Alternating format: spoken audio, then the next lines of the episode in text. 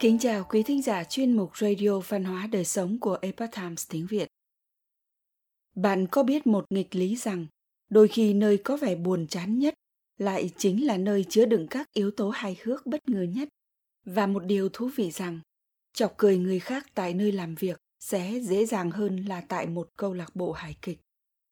Mời quý vị cùng lắng nghe bài viết dưới đây của tác giả Ngân Hà. Khiếu hài hước giúp bạn vượt qua căng thẳng trong công việc. Hài hước có thể được xem là một cơ chế tuyệt vời giúp chúng ta đối phó với căng thẳng. Những chuyện cười hay các cuộc trò chuyện dí dỏm sẽ khiến bạn cảm thấy gần gũi hơn với mọi người xung quanh. Đặc biệt là tại một nơi bình thường và khá nhàm chán như công sở. Đây là lý do tại sao những chương trình truyền hình như là Tám công sở, camera công sở xuất hiện hàng loạt và sử dụng bối cảnh tại văn phòng làm việc để gây cười.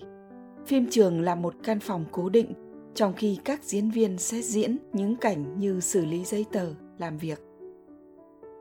Lý do cho việc này đơn giản là vì chúng ta thường nhìn nhận rằng văn phòng là một nơi khá nghiêm túc với không gian đơn điệu tẻ nhạt. Điều đó sẽ tạo ra sự tương phản để làm nổi bật yếu tố gây cười và sẽ vô cùng hài hước một khi chúng ta biến văn phòng thành nơi diễn trò lợi ích của sự hài hước trong công việc. Sự hài hước tạo ra một bầu không khí thoải mái, giúp bạn cảm giác như thể mọi khó chịu sẽ trở nên tan biến. Do đó, tính hài hước thực sự là vệ sĩ, bảo vệ chúng ta khỏi áp lực, căng thẳng trong công việc, thậm chí còn mang lại lợi ích tích cực cho sức khỏe của chúng ta. Nhiều nghiên cứu cho thấy rằng, những người tham gia vào các cuộc trò chuyện xã giao vui vẻ với đồng nghiệp sẽ cảm thấy hạnh phúc và có sự hài lòng trong công việc cao hơn có thể thấy khi tiếng cười được tạo ra các mối quan hệ xã hội sẽ trở nên cởi mở gắn kết hơn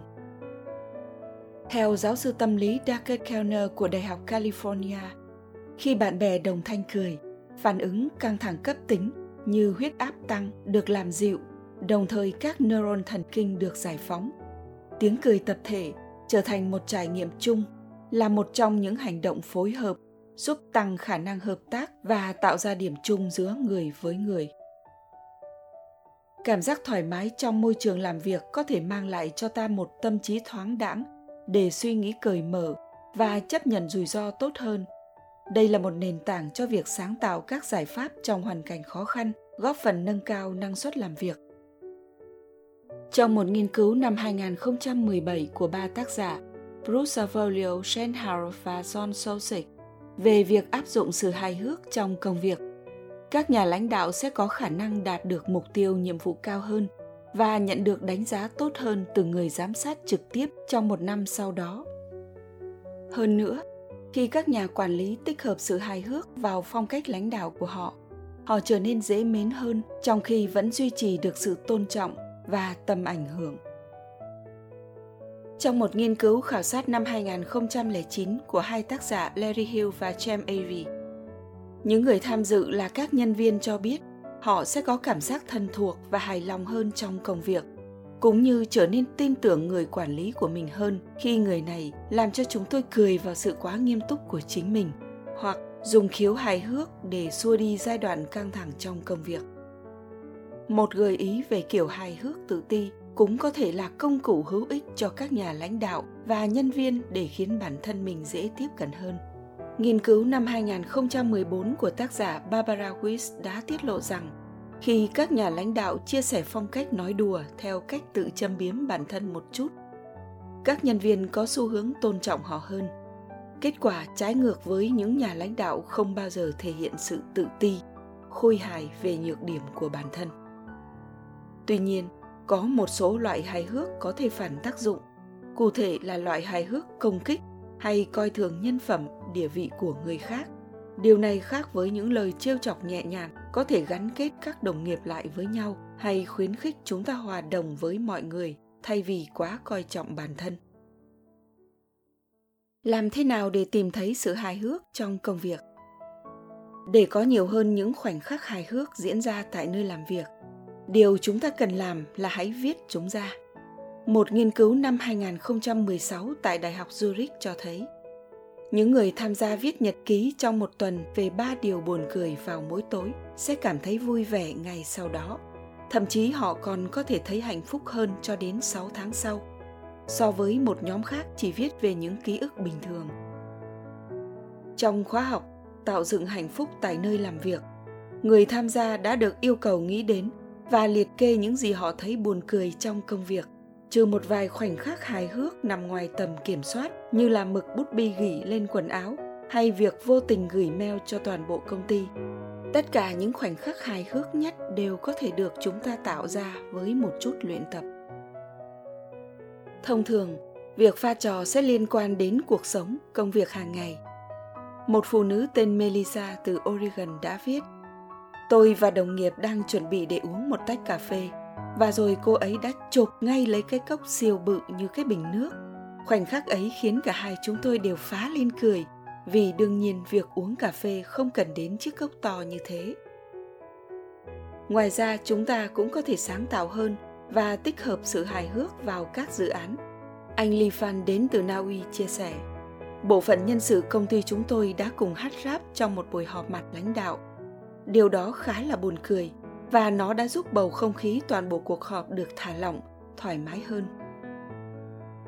Ngay cả khi bạn đang thực hiện những công việc khá căng thẳng, gặp phải xung đột và bất đồng trong các mối quan hệ của mình, hoặc khi ai đó làm bạn mất thể diện, thì việc tìm kiếm sự hài hước trong những tình huống này có thể giúp làm giảm căng thẳng và khôi phục cảm giác kết nối. Nhà hiền triết Socrates không chỉ là một nhà tư tưởng lỗi lạc mà ông còn nổi tiếng với những câu chuyện hài hước về chính cuộc đời của mình. Có lần Socrates đang đàm đạo với các môn sinh thì bà vợ hung dữ đến mắng nhiếc, lăng mà ông đến nỗi tất cả mọi người đều cảm thấy ông sẽ mất mặt. Khi cơn tam bành lên đến đỉnh điểm, bà đã múc một gáo nước tạt vào người ông. Ông vẫn im lặng chịu trận. Một lúc sau, khi đám môn sinh vẫn cảm thấy căng thẳng và ức chế, ông bỗng nói đùa với họ. Sau cơn sấm sét bao giờ cũng phải có mưa rông, khiến ai nấy đều bật cười thích thú. Dù sống trong bi kịch hôn nhân như thế, ông vẫn hài hước tuyên bố, dù sao thì một khi đã kết hôn, nếu lấy được người vợ hiền thì bạn sẽ hạnh phúc, nếu không, bạn sẽ trở thành một triết gia.